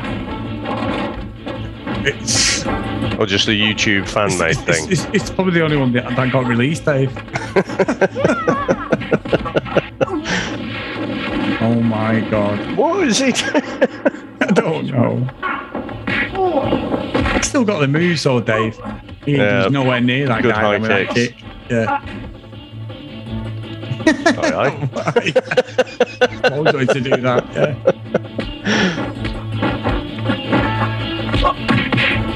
Loren Avedon's about 40 here, Dave. Yeah. I told you not to turn back.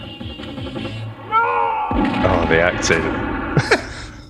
A classic. And also fully available, the whole movie on YouTube. So we know it's going to be a classic, Dave. Oh. Brilliant.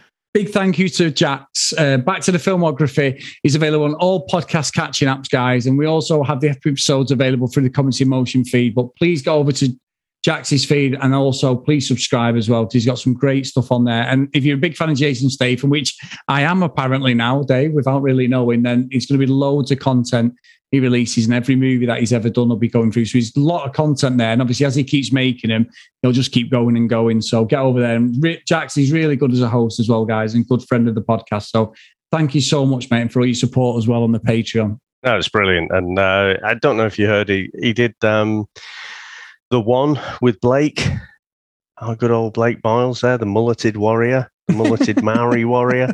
Um, so, yeah, I, so that's a really good listen if you've not had a listen to that as well. So, I, I've not watched the one for years and I was listening to the kind of recap on it. And yeah, I need really need to go back and watch that one. So, Jet Li, I, I really want to. Uh, see I, I didn't like it at the time but i feel like from what they were saying i feel like i might appreciate it more I was too much into like Jackie Chan and stuff then, and I was I was mentally, I think, trying to compare uh, Jet Li to Jackie Chan, and so yeah, it, it didn't work for me at the time, but need to go back to that one. Yeah, we'll have to at some point, Dave. Really will. I think I've seen that once as well, so that'd be a good one. But no, big thank you to everyone, as always, guys. If you want to email us, the VHS Strikes Back at gmail.com. If you want to follow us on social media at VHS Strikes Back.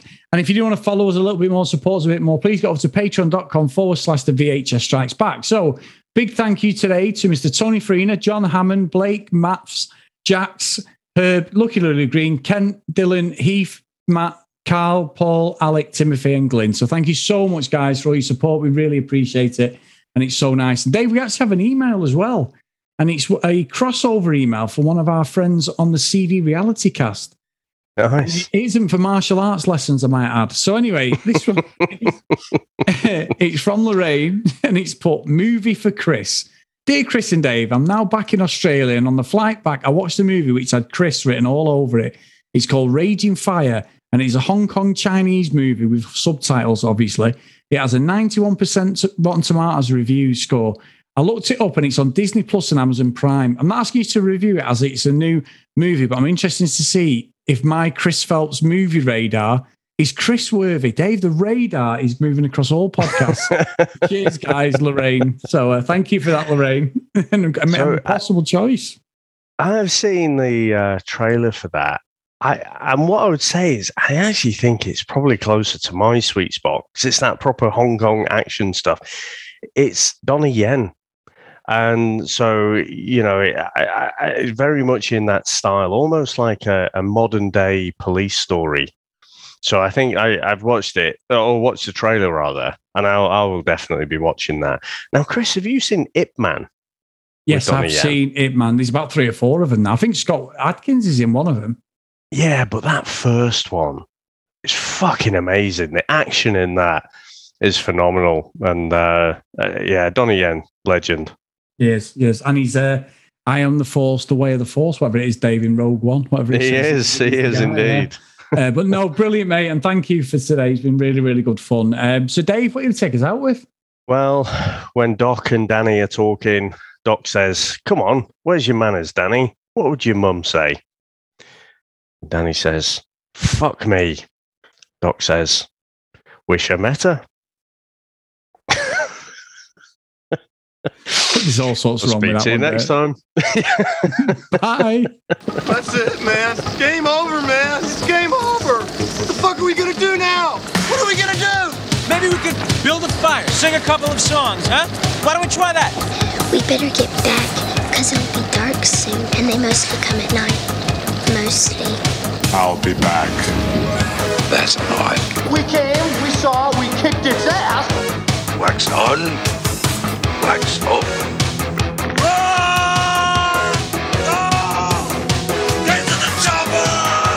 One ring to go. All right. Ding, ding.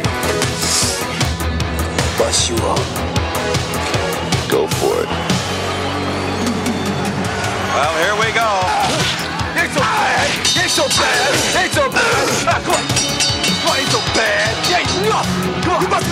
yourself upgraded. You just a stupid yeah, fool. maybe you stupid. You ain't breathing heavy. He's a fool. He's stupid. I've seen you at six. Miles more.